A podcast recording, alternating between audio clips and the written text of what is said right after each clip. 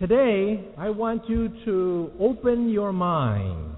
Open your mind to the possibility that one day we will make contact with an intelligent civilization in outer space. We have in our possession a flying saucer. It's being flown to higher headquarters. There is a lie being told to everyone. They're, they're extra dimensional beings that an earlier precursor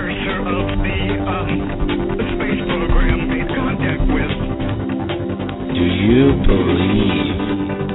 Are we alone? Is there life after death? This is the Veranormal Show. Introducing Marfa Man and your host, Vera Martinez. Welcome, everyone. Thank you for joining us on another Paranormal Friday night on the Veranormal Show for February 10th with your host, Vera Martinez. And Marfa Man and special co-host tonight, Miss Baby Snakes. Hey, how you doing? Good. How are you tonight? Good. Thanks for having me. You're so welcome.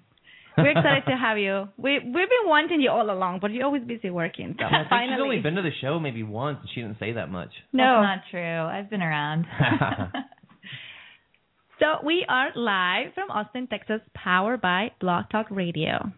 Uh, the Veranormal Show can also be listened to on demand at blogtalkradio.com slash Veranormal. And you can also find us on iTunes.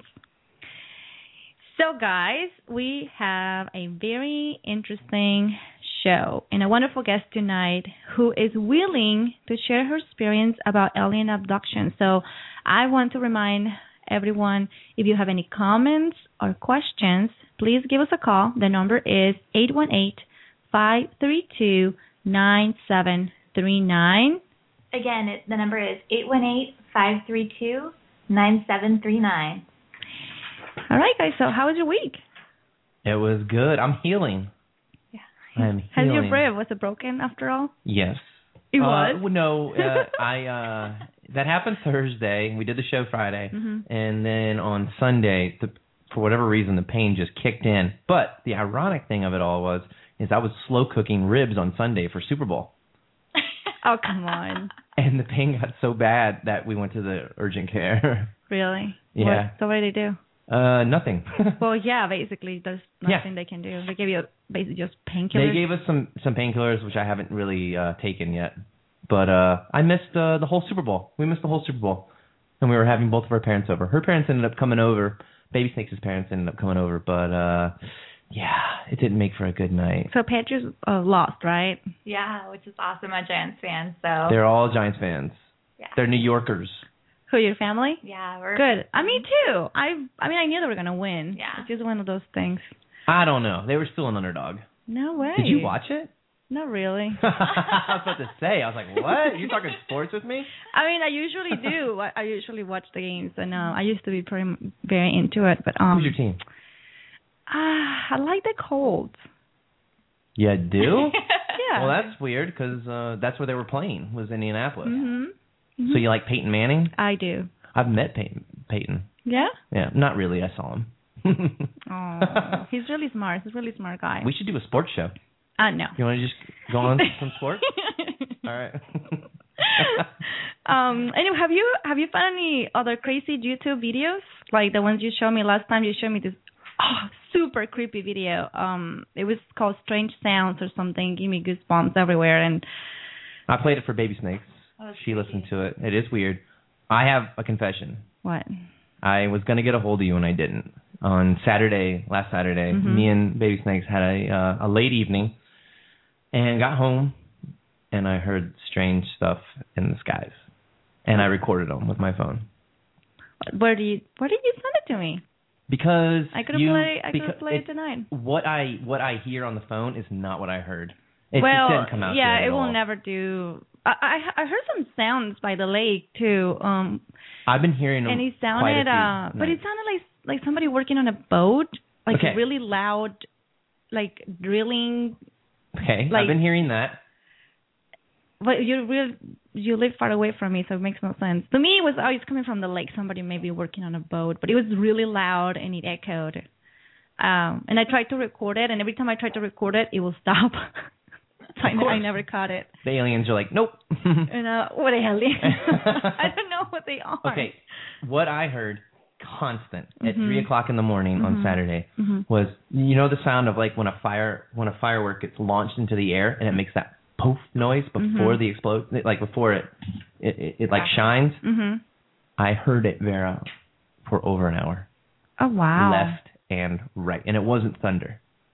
And I'll I'll play it for you. Yeah. Okay. Um, maybe we'll um I'll be able to download it and play it next next Friday. It sounds like wind on my phone. But for for all of you guys out there listening, uh, all you gotta do is go to YouTube. I'm sure some of you have already heard it. You can just type "strange sounds" oh, dude, and there's a bunch or of Texas ones. um yeah. Amarillo. They're really creepy. I don't know. I couldn't horns? continue looking. They're just they're creepy. I don't know what they are because it reminds me of Um, uh, War of the Worlds.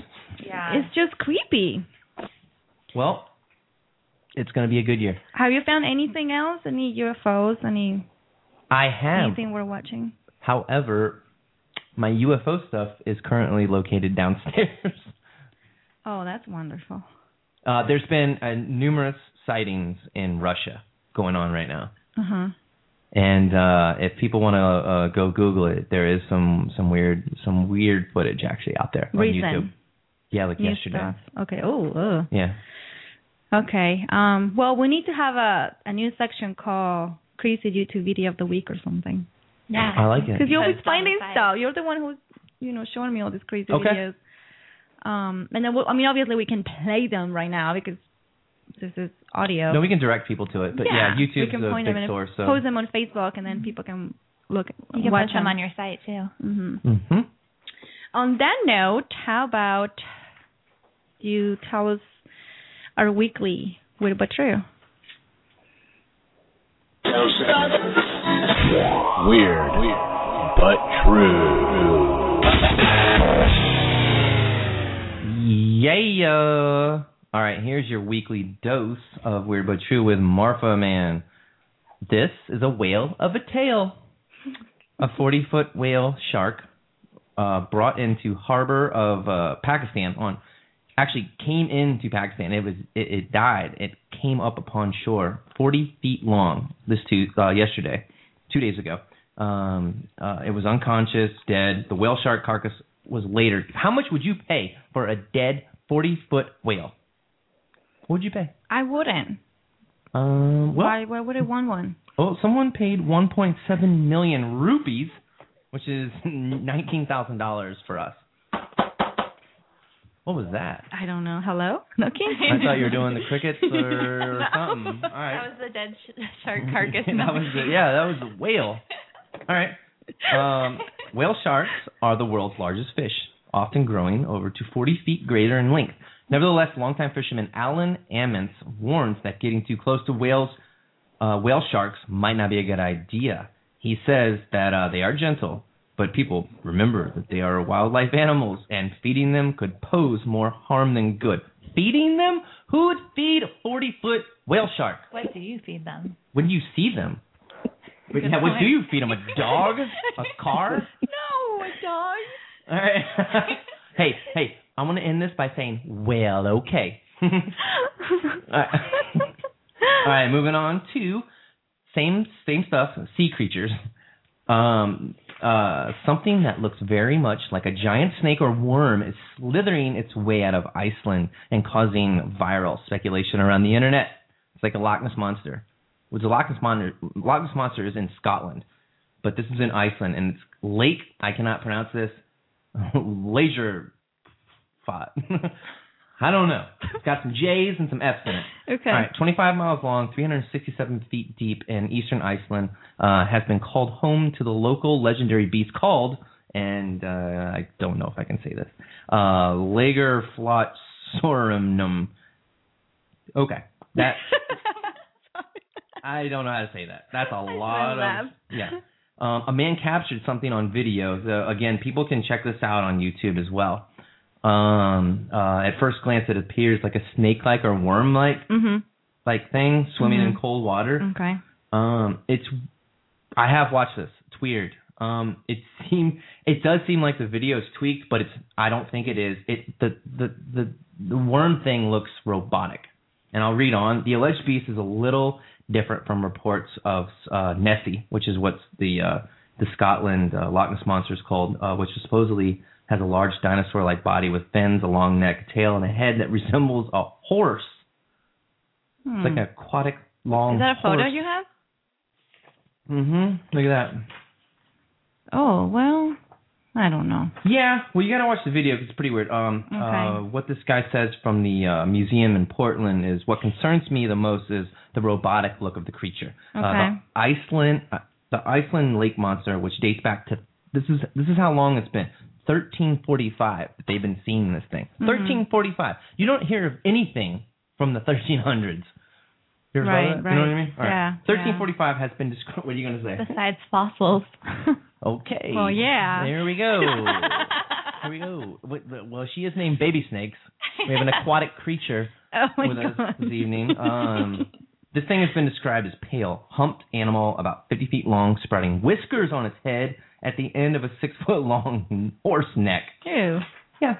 And uh, so yeah, real, fake, either way, it sounds slimy. But you guys can check it out on YouTube. Did you know snakes aren't slimy? Your name's Baby Snakes. no. Did you did you wiki that? Wiki that? What do you call No. Have you ever held a snake? It? No, I am terrified of snakes. There. How about you? Mm, yeah, I have. They're not slimy. No. Next. Yep. Okay. I've been uh wanting to tell you guys about this one. Uh Brewski Space Beer. Um on November 18th. I've been kind of waiting to like shed this one to you guys, but Natural Light became the first beer launched into space thanks to the efforts of Facebook fans Danny and Rich, no last names provided.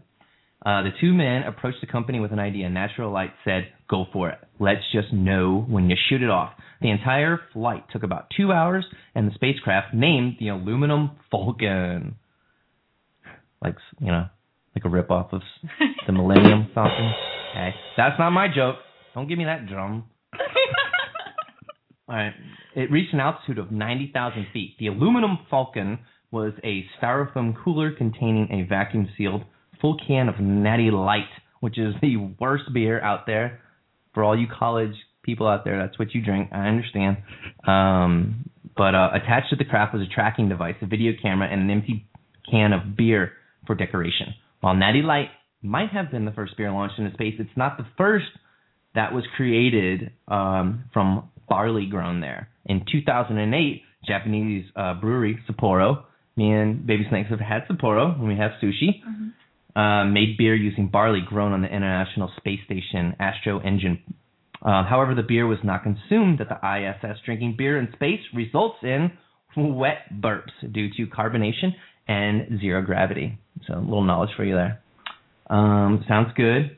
Uh, Baby Snake said that uh, she heard that it uplifts you when you drink it. At least I didn't get the crickets. hey, they were gonna send more beers on the rocket when they launched it, but I heard there was not enough space. Oh boy, I'm being told. All right. Um, love in the elevator. Ooh. Mm-hmm. Going down. Now that Fire- Valentine's Day is coming up. Yes, yes. Um, I can relate to this story. Firefighters rescued a man from a trapped elevator early Monday morning, only to see him get stuck in an elevator moments later. Uh, around 9:15 p.m. Sunday night, the man notified authorities that he was stuck inside the 21st floor elevator of the Mid Continental Continental Continental Plaza in downtown Chicago. Um, after roughly three hours, firefighters um, managed to free the man from his suspended prison, but when he took another elevator down, the ride became stuck as well. At least he had company the second time around when uh, rescue workers worked to free both the man and another firefighter.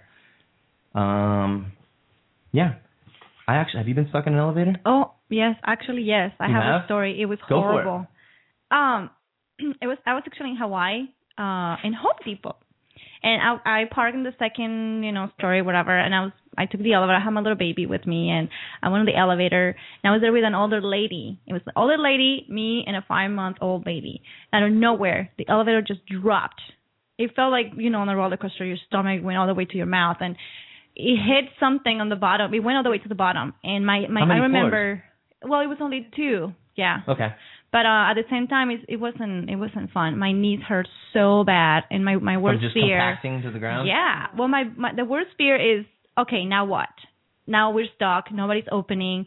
I was just expecting the smoke starting to come in from some electrical fire, and I was just seeing myself that okay, we're gonna die. That's it. And my baby's crying hysterically. Well, they called the fire department, and it took them quite a while. We were stuck there for about four hours, and it seemed like Really? an eternity. It, it seemed forever. They freed couldn't take us it? out. They they got a tool, some sort of loud. I don't remember what it was. It was just really loud. They finally opened the door, and I remember we had to. I mean, we were all the way to the bottom. I didn't realize the elevator has like um I don't know four feet below. So the entrance, you know, oh, you, when the, the door opened, we can see the wall like halfway. So like they had to pull us out of there basically. Yeah, you're below. And we were just sweating and dehydrated a little bit, and it was just I've oh Claustrophobia. How was the other lady? How did she handle she it? was she was better than me actually. She was just trying to calm me down and be like, "Don't worry, it's gonna be okay." Mhm. It's probably exciting for her. I don't know. Um, uh, real quickly, uh, New Year's. uh, Fireman, you know, outside with. at least Ooh. you Waiting weren't for in there with- at least you weren't in there with a pregnant lady.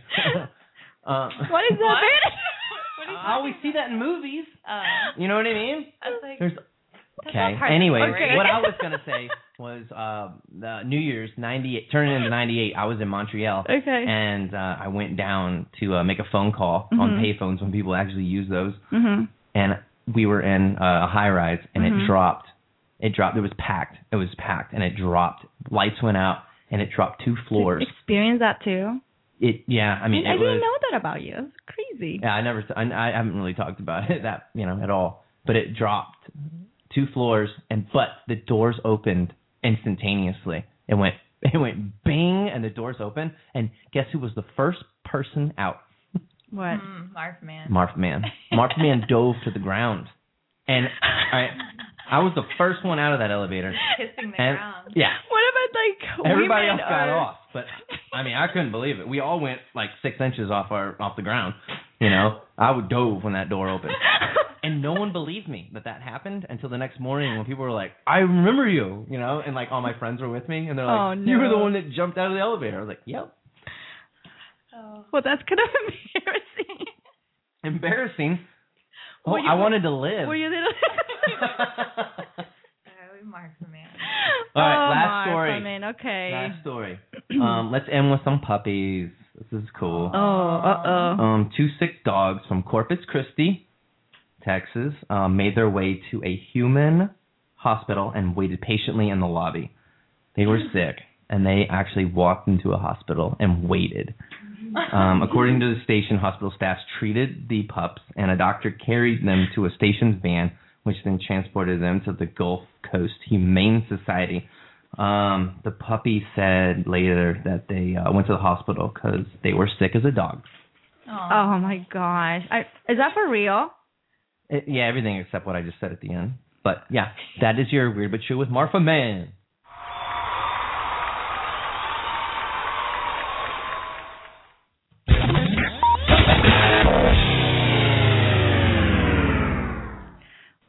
You have it, everyone. Another strange segment of Weird But True.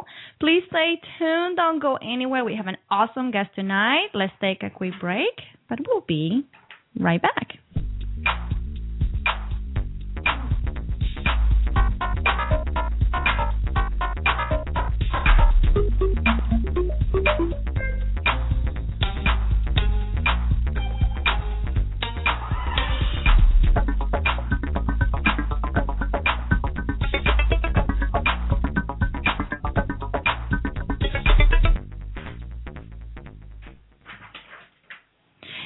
Welcome back. If you just logged in, we are the Veranormal Show. If you want to check us out, please go to www.veranormal.com. You can also find us on Facebook and Twitter. I forgot to tell Baby next she was um purple. Oh. you can also find us on Facebook and Twitter. And I don't see purple. oh no. Marfa Man is colorblind. I forgot to tell No, you guys. you're not. He is. We had a whole debate about purple and gray. We had a five hour fight about it. But that This is serious. I thought colorblind was green Well, and red or He has something. like saturation problems. I don't know. He can't you see. you're probably alien. yeah, I'm hybrid. I think so. No, you're not. Yeah. Well, Apparently, I'm not reptilian. Oh, baby snake. So do you you had a segment you wanted to share with us or not? Not anymore. I think I would rather get to the guest. I think that's yeah. more exciting. We're gonna hold it for next time. Okay. Um. Uh. I saw Little Ninja was on the on the waiting. He he's not um in the studio with us tonight. For all of our listeners out there, Little Ninja is our tech support.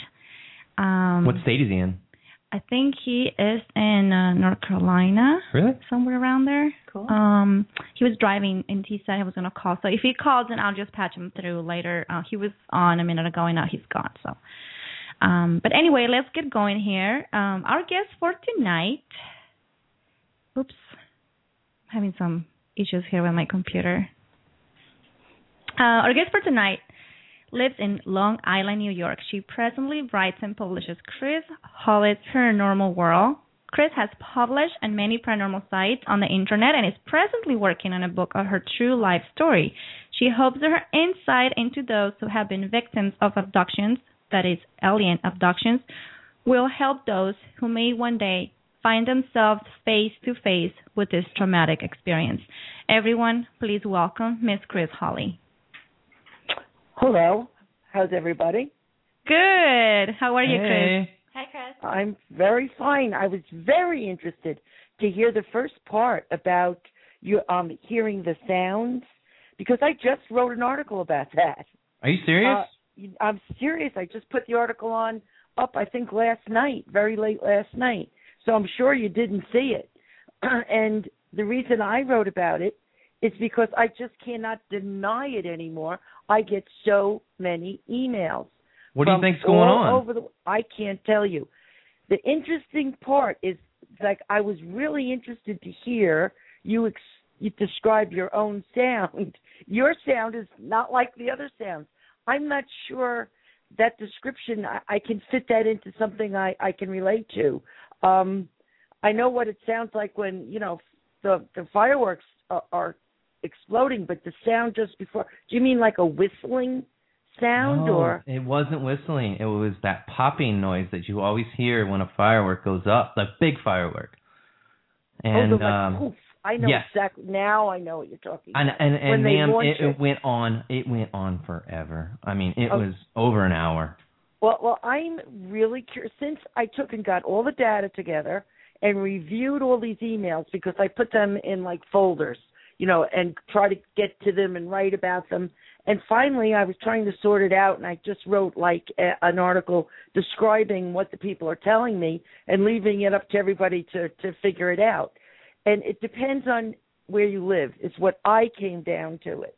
If you live in the wilderness, like people from Canada, and you'll see YouTubes on it as well, or people in forested parts of um, the United States, they report a very organic, frightening, growling, howling noise that's Like an- quite terrifying. Right. If you're writing to me from a city in a, a city area, a cement hard, you know, densely populated area, you're writing and telling me that this mechanical, loud, um, metal on metal sound is echoing around, you know, our area and it's driving us crazy, and we can't find the source. If you are in suburbia, you're writing in and complaining about the diesel hum noise. Now, that I relate to because I wrote years ago about the hum in my own neighborhood where we would drive around the group that, you know, the neighborhood group. We have a, like a group watch and look for this noise. It was so annoying. It sounded like a large diesel truck is outside in the street idling, but it would go on for hours and there was no truck. And you could ride for miles a grid, make a grid of your streets and cover it in miles and not find anything. How long ago was that? Um, the last time we heard that was about a year ago. I haven't heard it recently, and I wrote about it then. Now you're telling me you're hearing something different. There is no explanation, but you cannot deny the fact that all over the world, from all different type of living situations, people are hearing noises and sounds that don't belong there, yet they cannot find the source of it. And it's picked up per- quite a bit, especially like in September and and uh, since September or August actually of 11. But January was was a really big month where people are posting left and right of, of all these over, sounds. all over, and writing and writing to me about it. Not like it. And one email I got from a woman, and she lived in I think South Africa, or was it New Zealand? I'm sorry, it was one or the other. She wrote and said that her theory is now I don't know how you could possibly connect this, but her theory is that a lot of this has been um, noticed and reported since the world became so wireless and technically um, oriented, and everyone's got a gadget everywhere. And she thinks somehow that these noises must have grown from or sprung from this as our way of life, and the sky and the ground and the earth is reacting to it, and we're hearing these new, ongoing, annoying noises. I, I thought it was interesting. I'm telling it to you, but I don't know how the guy up in Canada that heard something howling that would, you know, just make your skin crawl would react to that idea. But it's something to think about. Hey, Chris, um, do you think these are warnings? Now that's a very good question. I don't know. Um, I don't.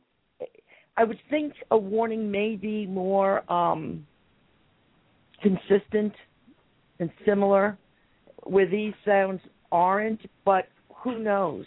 It also could be things that are going on right in front of us or under us or on top of us that we, you know, are not aware of because we're kind of blind, dumb, and dense to anything paranormal, and that uh, all of a sudden we decided we do hear something strange. I don't know. All I know is I can't find it. Can you? I No. can't find the source. You know, you you described it perfectly last week, and that's what I heard. Um, but I thought maybe somebody's working on a large, large boat by the lake. I live by the lake, and um, it sounded like metal on metal, and it was echoey, very, very echoey. Um, I couldn't cut it. I couldn't get it on video. Do, I, I, I don't. It's it's a it's a big unknown, and it's going on all over the world. And start to talk to people that you know in your life that have nothing to do with the paranormal and could care less. Yeah, yeah. Bring up the the subject. Did you hear that annoying sound or noise? And I will bet you that they will own up to the fact that they did hear it.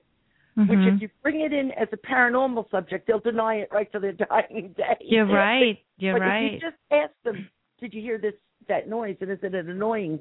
You'll find that more and more people are aware of it.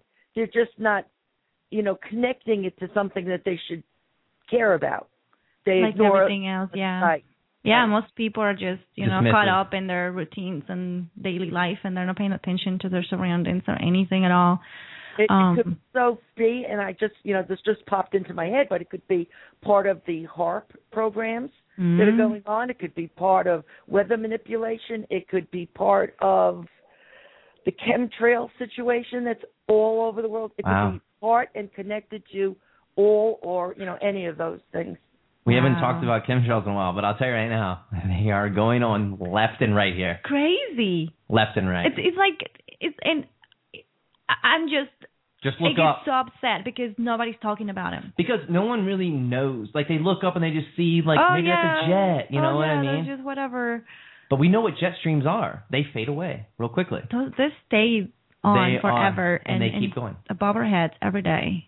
Yeah, and they're not they're not ice crystals. They're not right fuel exhaust. They're they're chemicals being sprayed, and they're being sprayed. It, it's a what, what's frightening to me about the chemtrail situation is that it's completely global, and for anything to be completely global, the organization behind it and the amount of money. care and money and and uh landing strips and and places to load the tankers of these things it has to be such an organized massive you know Mhm, program.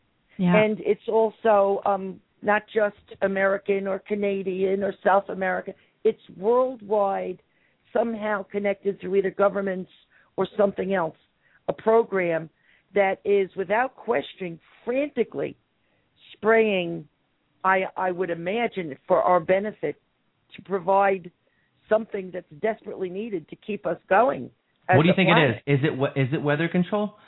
I mean, Well, what, what do you speculate that it is? I, I read an article from us in um actually it was in a medical journal from somebody that did not put their name on it and he had the same view with other places that I've read. They they say that it's probably being used for few, few different things and one is weather manipulation. Two is to protect us from the activities of the sun. And three is climate um global warming to try to reflect back out or keep whatever they have to do in control. Uh, they also think that it is probably by design easily also programmed or controlled by the HAARP machines because there are so many of them now all over the globe. I think last count, and I really haven't got there were like 14 or 16 of these monster, I call them death machines all over the planet in different locations. So if you take and you think about all this as this huge global super program to do something, it would be to protect us somehow or try to prevent a global weather um catastrophe from happening happening. Of course, you know, um there was also theories that as you advance as a civilization, the first thing you do is control your weather, and that's where we're heading, and that's what we're doing. But it would be a little nicer if it was done in an open, honest method, so we knew what was coming and what was happening. exactly But when I was a young kid, I'm much much older than any of you, and I went outside. The sky was beautiful. It was blue. It had Yeah. natural natural clouds, and it was wonderful. So for someone in my age bracket, when we go outside and look up now, it's terrifying. That is a, not a normal natural sky. so you know, um, it's it's going to be very interesting to watch this play out. Of course, not many people care, and you can't get people who don't care to question or or go after an answer for these things. They just accept it. And how you can walk outside and look like the sky uh, was thrown with like you know pickup sticks. I don't even know if you know what they are. Uh, totally. Yeah, if you or just you know a grid was completely just thrown into the sky. Yeah, just lines up- all over the place. Right, right, and and and perfect. Sometimes they look like you know a checkerboard or something. It, it it's unbelievable that people think that's normal or that's natural. And if I don't. the way, I don't think a lot of people even know, just notice, or even Have- know about, you know, about the time I- controversy. I did an experiment. I was out and about with one of my my sons, and we were down at the. I live on an island, so there's boardwalks and beaches, and they're crowded with people. And I was sitting. We were sitting on the bench, and the sky was just being dumped with these chemtrails, and they were making circles and designs, and it was wild. So I said to him, "I'm going to start pointing up. I want you to do it too." and just sit here and point up and see if they look up. And we stood there for about an hour pointing at the sky. And I think we got maybe out of hundreds of people that were on the boardwalk, maybe three to look up. oh so you're absolutely right. If it's not in front of their nose or in their handheld gadget, they don't care. um, Chris, um, I want to ask you how. Can you tell us how your paranormal website was born? um, out of frustration, I um, wanted to start to write about. I have had a very strange life, and I wanted to start to write about some of it. And the publishing, book publishing business was is dead, and it's still prac- it's pretty much dead. Uh, people were not able to get any books looked at or published, and no one was accepting any kind of um, you know manuscripts or anything like that. So I decided, well, I'll start a little blog and see what happens. And I opened and found it like kind of a fun hobby, and I liked you know the imaging and learning all that. So I taught myself to do that, and then I started to write about a few of my adventures, and I sent them out to other sites that I would read. Ah, I never thought they'd do anything with it. And they not only picked it up, but a few of them asked me to start writing for them. And as soon as they started to publish my work, other people would email me about what happened to them. Then I started to become known that not only would I write your story for you, but I'd protect your identity. That I would never do anything to hurt another person or bring harm to their house or destroy their life or their privacy or jeopardize their job to make, you know, their, for myself or for my own good. And I definitely would never do that to anyone intentionally ever. So I was known that I would protect them, give them a different name, never give out a source's information or or ID, and I was flooded with people, you know, writing to me, emailing me, and then when I put up a, a Skype number, calling me and telling me things that were going on, and the ones that I found interesting and believed that had truth to them, I would write about. And from there, I sent them out, and before I knew it, I was known all over. And I think the UFO Digest and a few other guys told me once I had millions of readers all over the world, which I wasn't wow. even aware of. But wow. now I, I get a lot of hits myself, so I, I understand that, and I get a lot of email and a lot of phone calls. Not right. all, not all good, let me tell you. There are some I have to say, "Wow, is that crazy?" But you know, yeah, very interesting um stories and encounters of all kinds of paranormal things. Right. And, and and you cover read- everything. You cover everything. But my um I've I was very interested particularly in the topic of alien abductions. What got you I I feel like that's the main topic you cover on your website. Is that right? Well, it's the main, but it's not every kind of abduction. I'm extremely interested in what I call and refer to as real time abduction, which means the person that is abducted is going about the business of their usual day or night, whatever it may be, fully awake, in the middle of doing whatever their routine is in life, when they are interfered with, taken, abducted, have lost time, and then returned, sometimes in a different place. Are you saying unaware? Unaware? They are aware when it starts. Every abductee in the real time abductee group that I am I write about and I'm familiar with, they know when the situation starts. They either see the the a light, an orb, a ray, or an actual craft, and they know what's coming, and then they start to feel sick and and black out, and also they know when they're being returned. They do have sketchy memory of what goes on in between or during that time, but very very fleeting and very um flashback type.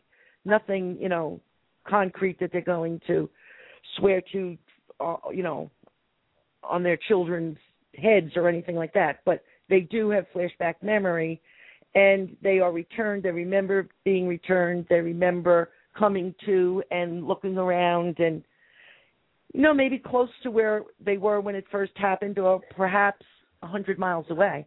It can go either way. They all come back. They're sick. They're vomiting. Uh, many have been harmed hurt burned you know physically have some kind of damage. And that's the abdu- abductions that i write about the most. Okay, we also learned on your blog um, that you have a personal abduction story that something happened to you when you were uh, very young. Uh, it was a very fascinating story. Will you mind sharing that with our listeners? Oh no, uh, I am. I write my my last series of articles, uh, full articles, were about real time abductees, and it was a group that it took me many many years to put together, of finding these people and knowing these people. Of uh, six real time abductees, and I am one of them.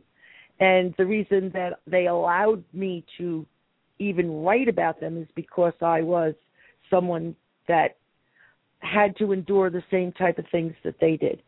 So um my, I've had strange stories that I not stories, strange encounters with things I could never understand since I've been a little child. And uh mine started when I was a little kid and I was lost in the woods. I'm saying I was maybe just about 4. So I was small. And my mother unfortunately misplaced me in the woods when she was out collecting pine cones or something at the time. Oh my. And I can remember being gone. I was very small. And I can remember looking up at a ray and looking up at it as I could hear my mother screaming for me in the woods. And when she found me, she later admitted that my little outfit had been taken off. This is I've never mentioned this to anyone before. And I was only in my little bloomers or whatever you had on kids at those years and that age. Um and that, you know, she took and brought me home and I was throwing up and sick for a couple of days. Hmm. And that was, I would say, the start. It then progressed throughout my entire life, where every so often I had a terrible experience. I had a fully, full blown, clear remembrance when I was a 14, 13, 14 of being with a group of friends behind my junior high school um, on Long Island. And at that time, it was uh, not as built up as it is now. It was a small country town with just like a main street. And the main street at the end of it had this junior high school. Past that was farmland and state and county parkland out to the ocean. And um we were all at night behind the junior high school waiting to meet up with our friends. That's where you did that. You hung up out by the bleachers when a huge thing from the distance came down over the football field from the woods in the ocean area down across the school until we clearly saw and it was my group of friends and I older kids down the football field a little bit and there were other people around. I, I but there came this big flying saucer this big flying unidentified craft. And it flew slowly down over the football field over our heads maybe I don't know two or three telephone poles over our heads. And it was incredible. And we just stood there scared frightened to death all of us looking at this thing and it hovered over us and you could see uh it, it was like a gunmetal color and it had a thing on the top that was rotating that I can only describe it as a neon colored like gyroscope that was moving on the top of it. And Oh, through the bank, banks of windows were what looked like human creatures just like they were covered in a tight suit perhaps What? Really? Like And they were looking died- down on you. and they were looking down at us How Oh, many feet do you think? goodness. pardon me How many feet do you think? I would say three telephone poles Wow. That is Of close. Did you And- see did you see facial structure or I- I couldn't. And my friend next to me, she waved, and I put my hand up too, like just up to like wave at them, but not waving, just my hand out. And the thing inside there, that that person or being, was leaning forward, looking down at us, put his hand out or its limb out back. like he waved And- back? Right, and that's all I remember of that. Then How many people were there? You think? on the football field. Yeah, you said it was quite a few. I, I read the I- article. I was with Yeah. three friends, and I guess there was maybe five or six down the way. and they it all was- saw it. They all saw it, and what's very interesting is that the next thing I knew, the next thing I knew, I was turned around. In my mind, this is how it happened. Then I was now turned around facing the school and the road to run out into Main Street, and my friends and I were running from what was like a funnel of light, like almost like if uh, car headlights could funnel fan out so that you could see where you were going. And we were running from that to the main street, all screaming. And I remember looking around and saying, "There's more kids here, or more people here running that were here with us before. So do you understand there were more people being released than went in with a, when we were standing there that were on the field before. Hmm. Did not worry about it. I got down to the main street, and my one friend, um, who wanted to be a nun her whole life, was totally panicked and ran towards the church. That was she was going. My other friend and I said, "Let's go. Home. We're getting home. Go home." And we ran down into the neighborhood where the houses were to our houses. And of course, when I got home, my mother was quite angry, and my parents were very angry. They wanted to know where the hell were you because you were supposed to be home at I don't remember what it was nine o'clock or something. We left or we had like from six thirty to nine or whatever it was to hang out, and it was after ten at night. And I said to her, "What are you talking about? It's only seven o'clock. I just met up with my friends now." So we lost about three hours of time. Um, I was ill. I was burned. I had a strange rash all over me. So did my one friend. Uh, our parents then listened to our story and amazingly believed it. and um, my our parents tried to protect us and do what was right for us, but it was a time when that was not going to be. We were I it was reported to the police. The police did admit to all the parents involved that there were sightings all over the town that night. There were. Uh, yeah, and that a little plane turned around and went and forced landed back where he had taken off because he had seen it, and all kinds of things that then quickly just this is up dis- dissolved. My mother had called the Air Force base that was in the end of Long Island at the time, and I was visited because I had to stay home from school. I was that ill for days. Um, by some type of general, or I don't even remember it because my mother's now gone, and um, frightened the daylights out of my mother. Visited her and asked to look at me, and I remember the man taking a sample of where my burn was, and a blood sample, and other strange things. That my father was quite angry at my mother for allowing it to happen. and happen. this was shortly after the incident. It was. It was. The incident happened I think it was a Saturday night. My mother called and spoke to everybody on Monday or Tuesday or Monday. I think they took me to the family doctor who just blew it off as well, kids doing something wrong and lying and being bad and you know gave me something for my stomach and sent me home. Um I think it must have been Tuesday or Wednesday, a few days later, that the man from the Air Force show, force showed up and questioned the daylights out of me and examined me, but was quite um sharp and nasty to my mother, informing her that it would be best for everyone involved to just let it go and leave it alone. What what, what was he? Do you remember what he was wearing? Uh he was in a uniform. So it was He- like okay, like he army. had on he wasn't like in tac uh fatigues or anything like you see now. He was in full dress uniform with, you know, a full dress hat. Um I was a kid at the time. I couldn't tell you. And I was also very ill. You have to remember while this was going on. So that I remember, don't remember too much more than that. I do know that they spoke to my mother and then called and spoke to both of my parents and frightened them to the point my parents decided the best thing to do would be just to protect me, watch me carefully, and eventually uh, we moved from that area because it was a very bad place with a lot of bad things that happened there. Did did um the other girls that you experienced this with did did your family and their families get together and talk about all this? Yeah. Yep. The one girl, the highly religious girl, her mother just wouldn't cooperate with the other two two parent, you know, sets of parents. Uh, she wanted nothing to do with it. Forget about it. Pray. You know, this will it should never happen again. And that was it. That's that. She was just done. The other woman tried also to find someone to give some answers to or find some help and was also threatened. Her husband was unfortunately at the time at home dying from from cancer and she had like five children, one of which was the girl that this happened to me with. And she tried the same as my parents and came to the same conclusion. You know, we don't want trouble. We don't want to lose our jobs. We don't want to be ostracized. We don't want our kids taken or anything. So we just meaning taken away by another uh, uh, uh, uh, government source or something like that.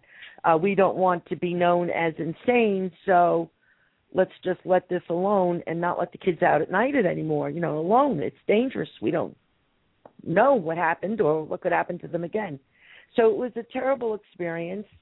It was the one I remember the clearest, and um, it was also the start of my being very ill. And I have been ill all my life with different um, problems that have been the aftermath of these events. So you continue having contacts after that event? Yeah, I was taken then on and off again throughout my lifetime, and for me, they were. I would remember, oh God, you know, uh, it's coming again. I could see it would usually be for me a, a bright light, and that would be it. That I'd be knocked out. I wouldn't remember what happened, and Mm. then be returned. I would be returned every time. I would be so ill. I would be vomiting and burned and covered in rash and and just really, really, really sick. Wouldn't be Where would you be returned? Do, do you know where I you'd would- be returned? Well, yeah, one time I was returned. I was my family was out looking for me, and the, this was when I was about about fifteen, and I was not supposed to ever walk home alone in dark. I never was supposed to do that stuff anymore. One time I was going to walk from my girlfriend's house to my house. It was like two blocks, and I left, and I remember it was freezing cold and it was during the time the Beatles were very popular. And I had on this funny little fake leather jacket and a fake leather Beatles cap and um fish uh, fishnet stockings at the time with some kind of weird skirt we were all wearing at the time. And I was freezing because it was very very cold.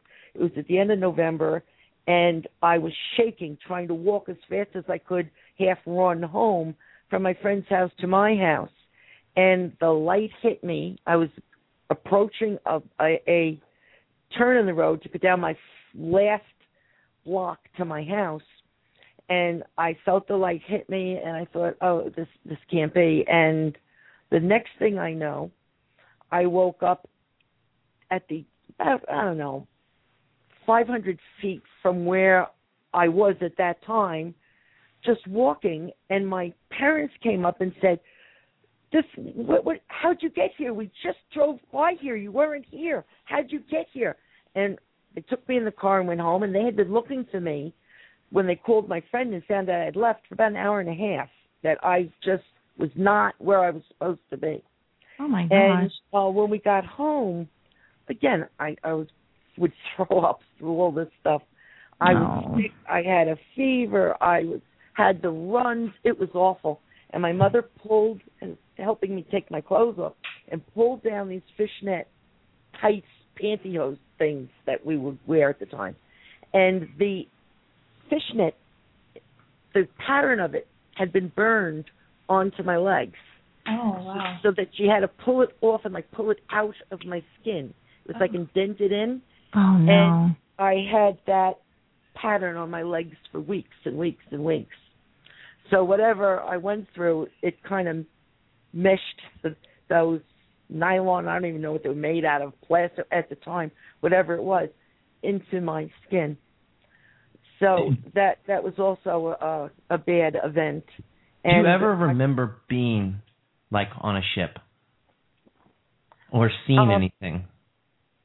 I remember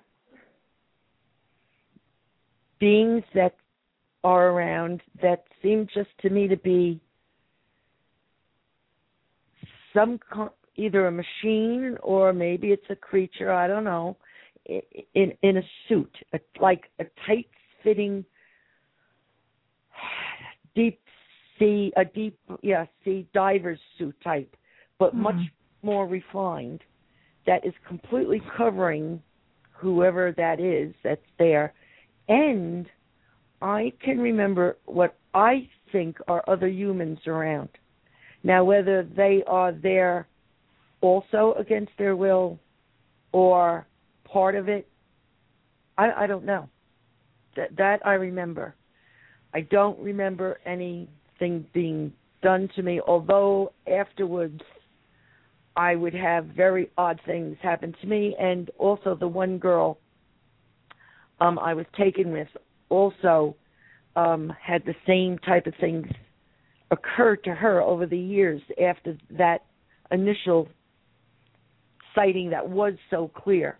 But what would happen is I would become very, very, very quick at like math or algebra or get a hundred on all my regents when I would take them and and my IQ was building and the school caught that with me and with her and they kept having the state taste test us and there was a jump in our abilities at that time that really did not have an answer. That was very different. I come to find out that others like me that had these very similar experiences have had the same exact thing happen to them. Also, she and I both had children within six months of each other in our lifetimes, and both of those children have just about 200 IQs. Now Wow. that, that's un, unusual. How old are they? They, they're grown men now. Um, What do they do? Both of them. I, I I can't say they're very successful, very highly educated, Ivy League graduates with you know graduate degrees and Mhm. extremely successful men. So if that was the only good thing that came out of this, that did happen. Um, they're also extremely physically fit and unusual. So you're In- saying in- maybe hybrids. No. no, I just think that they were a product of whatever we was done to us, and that could have just been something was opened up or released in us that Maybe like yeah, that like uh, helped generically. right um, yeah. exactly Yeah. enhanced would be the Right. word Right. enhanced that, um, and it that could have been done purposely without question, but it, it did happen. Uh, Chris, have you ever considered going under hypnosis? never wouldn't allow it think it's the most insane thing i've ever heard in my entire life for anyone who's been abducted who has problems memorizing um, memorizing memorizing remembering excuse me any of it or has lost time i think the worst possible thing they could do to themselves and possibly those around them would be to be hypnotized i find it an insulting idea and I am not alone. Every real time abductee or person I have dealt with who I believe is truly had a mm. unique experience believes exactly as I do. It's ridiculous. So you mean believe whatever happened? You don't need to dig further. No, that's not it at all. I had my memory removed of hours of my life after a lifetime of doing this. I can't remember what was done to me. It was removed. I also have periods of my life that they must have gotten a little sloppy where I can't remember being 15. When my my family figured that out because they mentioned something that happened when I was 15 like in the family and I would say what are you talking about? Are you out of your mind? Came to realize I have no recall of being 15. I remember everything else just not being 15.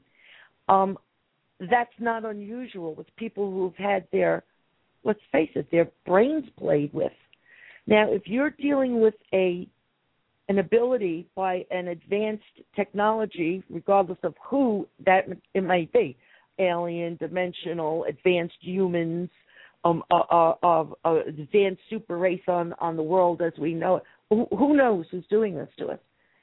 If they have that ability right they're pretty good. And they went in and they really altered our minds. If they made us quicker in math and science and our own abilities and increased our IQ points they know what they're doing when they're in our minds the last thing i want and sorry if this is insulting is a typical human who thinks they learned hypnosis to the best in my mind messing around with what they have no idea of. They have no idea what was done to me. They have no idea what it might open. It may they have no idea what they could maybe make me become. They may have no idea what it may make me do or be able to do. And it's the last thing on earth I would ever let anybody do is hypnotize me. Mm, That's Now- interesting. It's a very interesting. Um, and and it's not me. It's it, the I have talked with and interviewed many people who I am not able to write about because they refuse it, and the main reason is they are horrified. Somebody might try to do that with them against their will, or you know, uh, Yeah. speak them and do that. What if I remembered something that was so horrifying or so painful that I went berserk and lost my mind completely? yeah, yeah. What if they opened up a skill in me that I was able to destroy everybody sitting in the room with me? They don't consider these things. They don't have any idea of the abilities of the people or the machines or the, the technology that is able to take people so care, you know, with, without a problem. Chris, w- when was the last time that this happened to you? me? That you, that you Um, can recall? No, I am very fortunate. In fact, I was all full of myself. I thought uh in my late 40s, I thought this is it. I'm going into menopause. I'm done. They're not going to want anything to do with me. So the rest of the group was also aging, and they were like, "Yippee, we're out of here. We don't have to deal with this again." That's the Okay. last And, and you're saying the group is it, this is the group that you formed, right? the group that I formed, but other also um abductees that would not be in my group out of fear. What about the girls from the first time? Have you have you kept in touch with them? Have they had incidents since? the one has nothing. The one that was extremely religious, nothing ever again. Second one had a lot of problems with her very smart son. I fear for them that this continued so strongly that she decided it would be best for us to not have contact. And I have to tell you that I was very fond of this woman, and this was a very big hardship for me. I I I regret it, but I have to respect it. And she cut off all contact. She told me I was insane to do what I'm doing to talk about it, and that really, you know, put the the, the topper on on the grave of our relationship. But um if that answers that question. But let me get back to tell you this. We were all so happy. We thought we could connect our, you know, lifetime of fertility to these events and now that that was over for us, we're free. And we were all sailing along, you know, that's the last pail of vomit I'm ever going to deal with and all this. And two of um one of our members who's in her 70s went on vacation last summer with her husband and they had an abduction experience. And let me tell you, it really took the wind out of our sails. So I haven't had one again, but they're still happening to some of them. So it has necessarily nothing to do with aging and Right. Unfortunately. So, do you see these experiences? I mean, it might be a stupid question for you, but do you see these experiences as something positive or negative? Absolutely negative. Okay. I've had to live my life as a, a you know a regular woman in this world, which means I had to provide income and a home and raise a family and deal with every situation everybody else does in their lifetime and carry this burden of being taken against my will, kidnapped, abused, made sick, altered, and nobody cares.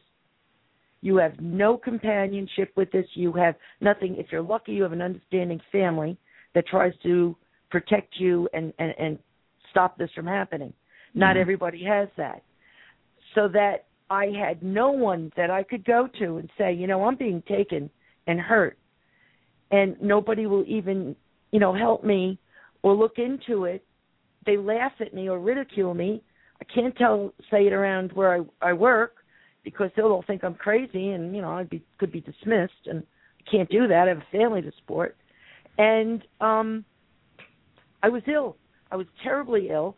And if you think you could walk into any medical doctor's office and say to him, by the way, you know, I was taken by this these things. I don't know what they are, and they do all this stuff to me, and I come back and I'm sick. And look at this, the skin's falling off my leg, and I've been vomiting for three weeks, and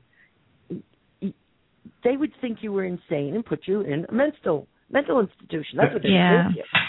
So, damn. so you can never get medical help. You can go in and say, "Oh God, I got this thing on my leg. I don't know what it is," and they'll try to help you with it. And if they can't cure it, they then get very frustrated and kind of lose interest.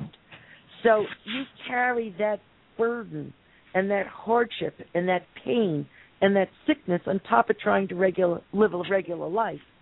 So um I wish I could have had nothing to do with it. I wish it never happened to me.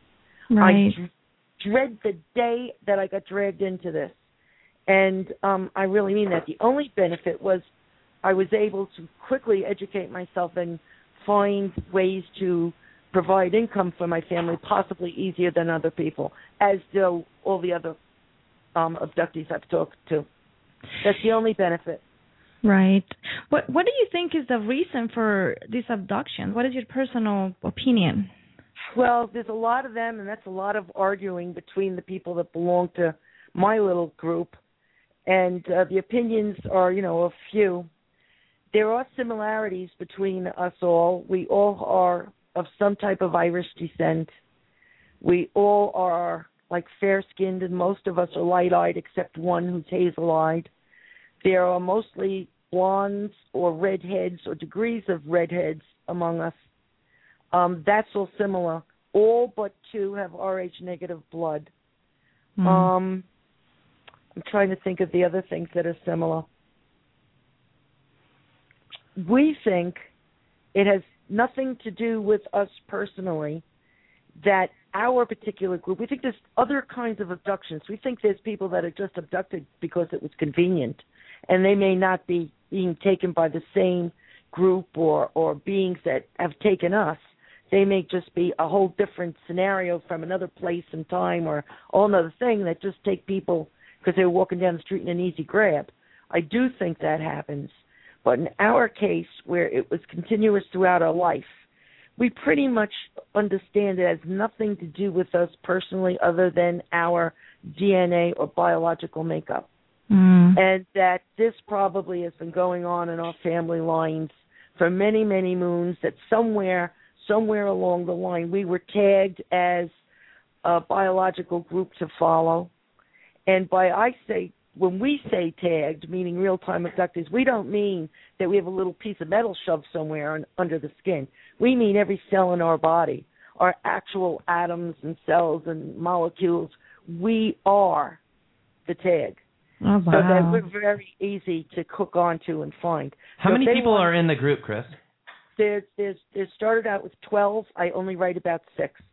And how often do you guys meet up? We don't anymore. We stopped it at the last article I wrote all about that. We um met for a year. Uh met face to face, you know, would go someplace and spend time together and talk for a year.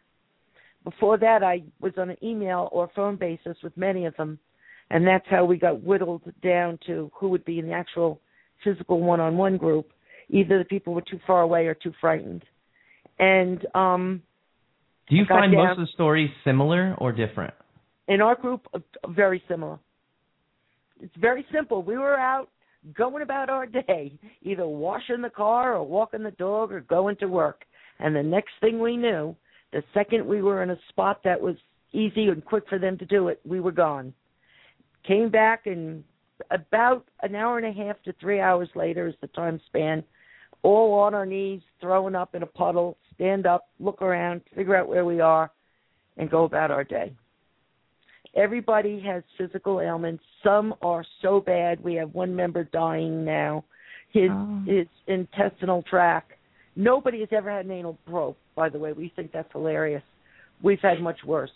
We've Oh. had actual um damage made, probably not by probing, but probably by I would say uh X-raying or whatever they use to probably just look through to see, like we use X-rays. Uh, we have tremendous amounts of unexplained scar tissue, missing organs, things like that. That it's very strange. uh, Oh, wow. ma- massive massive amounts of bleeding. You know that uh, the females couldn't stop for months, sometimes at a time. Things like that. Um, one guy, he was just burned out, his stomach and everything. I, I don't know what they did to him, but he's only in his late forties. He has the body of like a ninety-year-old, and he's a mess. His bones have de- disintegrated, and he didn't transport well. Um, for for people like yourself, um, if you had like a that maybe haven't talked or said anything or come out with their story, what kind of message would you send them right now? Um, y- you'd be very surprised at what I'm going to say. I spent, I gave myself, you know, took this hobby on. I was going to see what happened if I wrote about it. Once I wrote about it and I became sort of popular and well known, I gave myself then so much time. For me, it was about three or four years. If I could make a difference in the paranormal, to help those like me and get away from the party hardy ain't this fun ha ha ha view of the paranormal. So that some real research and help could be found and understanding so we know. Come on we're not going to get out of the dark ages unless we open our eyes and expand to the fact that we know very little about the unknown. If i could make a difference there i would continue on. And if not i would move on to something else. Well, I'm at that four year point, and sadly, or for me, it's time. I'm moving on to something else. I am going to write. I'm going to write books and um, do it at my speed and say what I have to say, and people can buy them or not. That's up to them. But with the world now, with um, all the Kindle type situations where you can publish, I'm going to do it. So that's one thing what I would say to someone that's truly having these experiences, not having dreams in a little white nightie, that lovely beings are coming through the wall, making mad love to you, and telling you the meaning of the universe, so that when you wake up, you have that memory. I don't want to know you because I don't believe you, and that's a horrible thing to say. But if you're a poor SOB out there trying to fight your way through life, and you are being abused and kidnapped and taken and thrown back like a dog,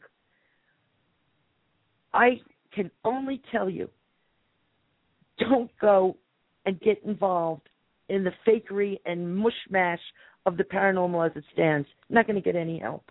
What you have to do is focus on your family and your friends. You have to form a protective ring around you you cannot be alone where you're an easy snatch. You have to have lights all around where you live. You have to have alarms on your house. You should have a dog that barks loud. And you have to have people that care about you. So, because there is definitely safety in numbers. And if I'm with two of my six foot five brothers walking down the street, I guarantee you I'm not going to be taken as easily as if it's just me. And um that would be my advice. Protect yourself, look out for yourself, make your family protect you, your loved ones, your friends, and concentrate on that because you're not going to find help the way it is now. Chris, have you heard about Michael Menkin's um, helmets that he's making to prevent uh, abductions? no, no. No, you. Yeah, uh, we actually had him as a guest, and he lives in Washington. He actually makes helmets to prevent people actually wear them, and and he says that these helmets that it's it's a, a fabric or material that he makes the helmets of, and he's saying when you wear it, then they won't be able to to paralyze you and and you know use telepathy as a form of control, and it's actually he states that he has helped people to uh, uh prevent them from abduct um getting abducted. You haven't heard you haven't heard from him. I, I haven't heard. I don't pay my. I used to read everything all the time, but then as I educated myself to the level and the you know amount of fraud and fakeries and fake YouTubes and fake Yeah. photos and hmm ridiculous stories and everything, I, I removed myself. But look at if this man thinks that works, and maybe he has the ability to. I don't know what this substance is made of that he can do this, that he can counteract uh, uh, a technical uh, being so advanced. But who knows? Maybe he can do it. If he did, tell them to wear it. If it will protect them, put the damn thing on. You know, can't hurt them. Can't hurt them. But lights and um being around people help the most. I Mhm. guarantee it because I've heard and and I've been witnessed to um an attempted abduction where I saw the light coming at me and my family threw on we had big lights installed almost like a baseball field really ridiculous where I where I live and came running out and the light just blinked out so I feel that that saved me that time and I've heard other abductees tell me the same the same exact thing do not you know move out into the country where we're all alone on a farm and Right. expect to be safe Oh boy. I had an abductee who was being oh my god, he was being brutalized. He was like being beaten up all the time. He wasn't internally being hurt as much as he was being like beaten up. He'd come back and it looked like someone took a bat to him. And he just couldn't take it anymore and it was humiliating and dehumanizing. And he lived he thought he was doing the right thing. He lived in upstate New York and he said I I said to myself, Am I out of my mind? He sold his house he bought an apartment in the city in the most crowded area you could get on a low floor so that it would be in the middle of the building, not at the top, right? Where it would be very hard to get at him.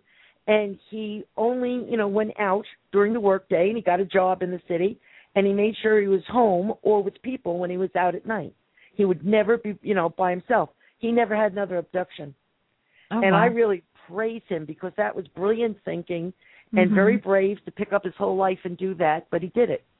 And um Chris, Yeah. what's going on out there? What do you think? What's going on? What's going on in the world? What what what's what's happening here on Earth with with extraterrestrials? um I I don't know if it's all one thing. I think we're missing most of it. We're just so dumbed down and controlled and we are controlled by our technology. We are like dumb, numb and attached to our gadgets. Did you ever go out in the world and look around? Did you look at young people out on a date? They're both looking at their handheld gadget, gadget and not each other. I'm surprised they ever like, you know, there's ever going to be any babies born in the future. They, they, there's no connection. You know, when we were young, that's not what we wanted to do when we were alone. But um it, it's it's I think that that's part of it is that we're being controlled by our technology. I try to tell this to people all the time. Uh, the thing you're holding in your hand that you can't turn off and can't put down, you have no idea what's coming through that and what's programming you through that. And oh, I don't believe that. You don't know. Yeah, I I, want I want to add real quick before we go. We have uh, about 12 minutes left, but um, I also wrote read an article that you wrote about a lady that you interviewed, and she mentioned at the end of the interview that people had no idea about what what the reality of abductions were, and she said that they had nothing to do with aliens from another planet. Right. She thinks, yeah. um, that's what I was where I was going to go with this. They she doesn't think it's aliens from another planet. She doesn't know if it's not us from the future. She is not sure if it's not dimensional, something from Mhm. another dimension that lives with us all the time that's crossing over to use Oh. us for some reason. She doesn't know if it's not another universe bumping in and coming in and taking us or us from a different form. You know how they say like a proton does everything it can do and will do?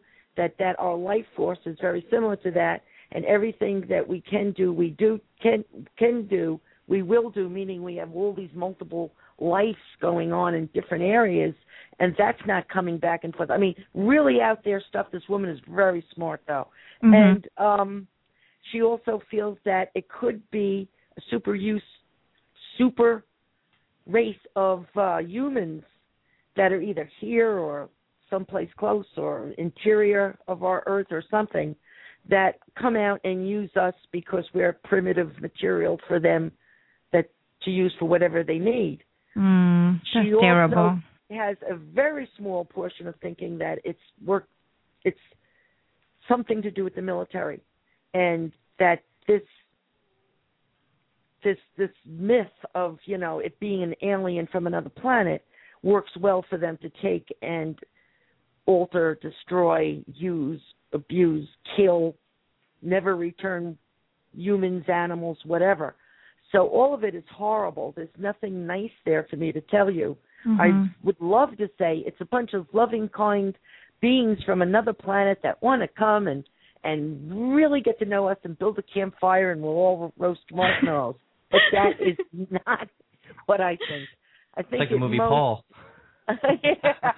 Oh. I love that movie. Or I do too. and I watch all those movies. But, Bagels and coffee. Alright.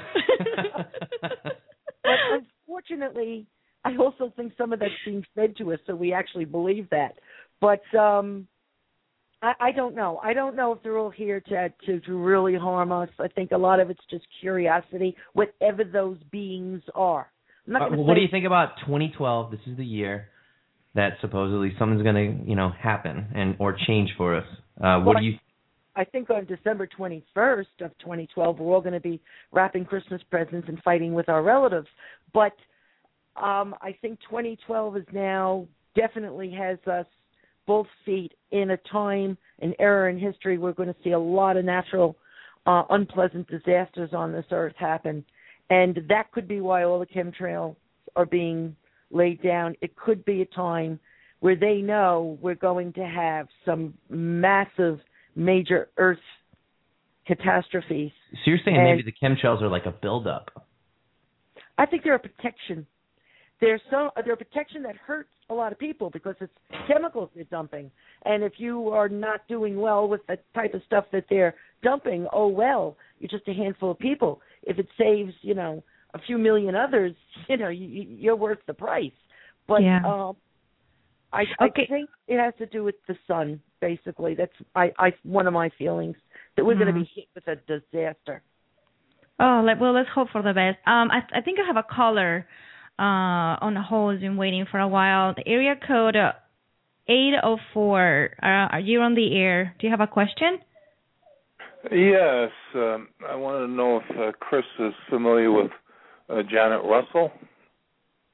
Oh yes, on Long Island, the psychic. Yes. Yes, I I actually had a reading for her one from her years and years and years ago. Yes, I uh, I know her, uh, and I was wondering. You say you're giving up on the paranormal as far as the research. I do have a Catholic Orthodox priest that I'm interacting with that is going very deep in the paranormal and doing it the legitimate way. And he, you know, is has a team gear he's forming, and the, the, they're really trying to show all the stuff that you're talking about that's ridiculous to bring it to light and to really investigate it properly. Would you be interested in him? Oh yes, tell ask him to either call me or you call me. My number's on my site and and my I email. couldn't find a number on your site. Well, I'll give it to you right now. Can you take it? Uh, anyone else? Yeah, in, in just a second, if I may. And uh, also, uh, I've had personally uh, UFO paranormal and near death experiences, and I have a, a heightened awareness. I don't know if you were covering some of that. Uh, and I have some very, very fantastic things that are just starting to be picked up on. Uh, do you uh, do you live on Long Island?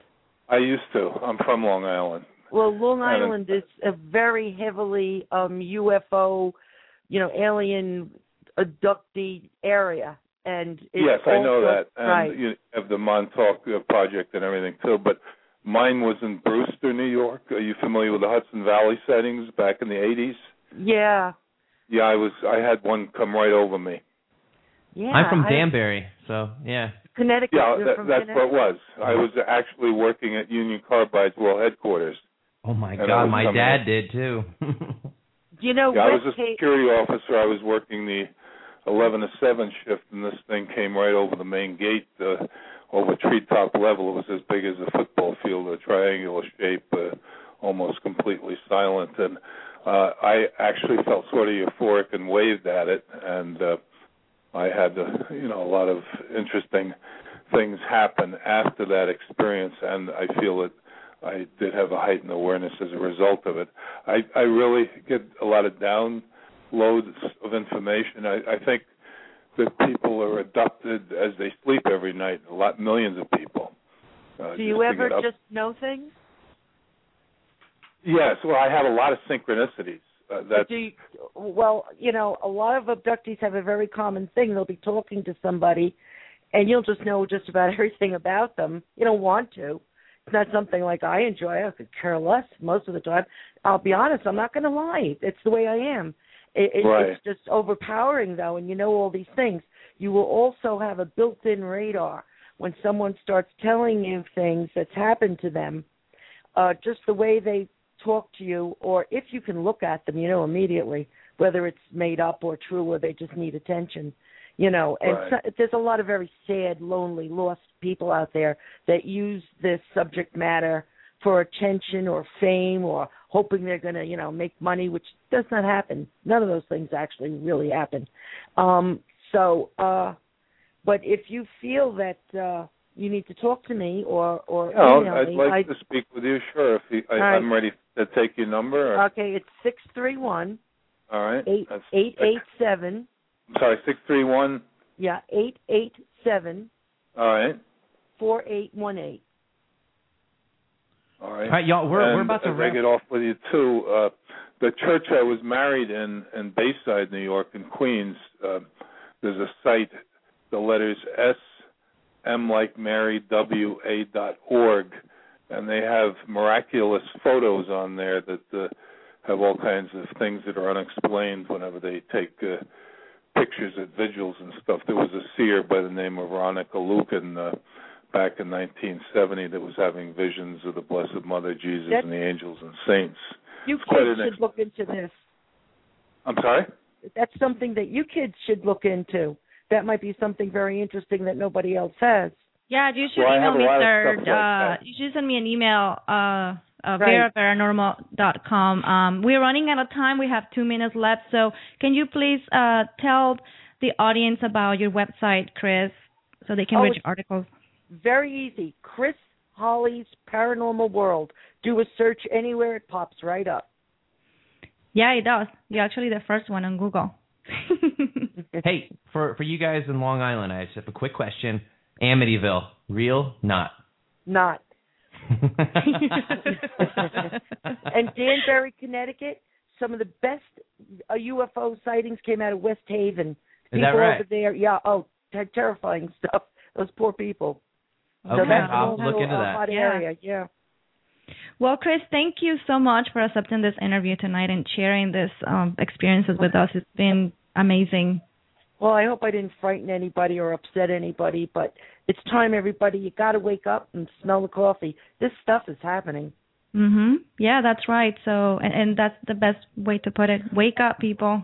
And I love how you say coffee. Can you say coffee again? Sure, coffee.